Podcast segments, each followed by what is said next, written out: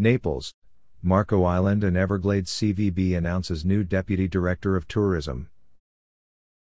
Paul Baerns is the newly appointed Deputy Director of Tourism for Naples, Marco Island and Everglades CVB. Baerns joins the team at Florida's Paradise Coast with over 30 years of destination marketing experience that includes leadership roles at the likes of Hilton Worldwide, Visit Orlando and Disney.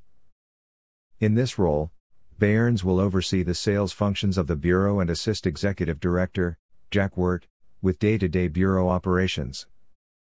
Most recently, Baerns was Director of Destination Marketing with Hilton, representing the 18 brands within Hilton's corporate portfolio.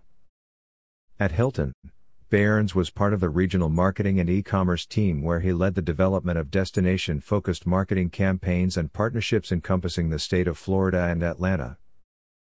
Prior to his time at Hilton, Baerns served as Director of Global Marketing and Partnership Marketing for 16 years with Visit Orlando, and, prior to that, he spent over 10 years in leadership roles at Disney within the marketing division. Paul brings an incredible wealth of experience and leadership to the CVB, and you would be hard pressed to find anybody more qualified to help bring the appeal of our destination to the next level, said Naples, Marco Island, Everglades CVB Executive Director Jack Wert.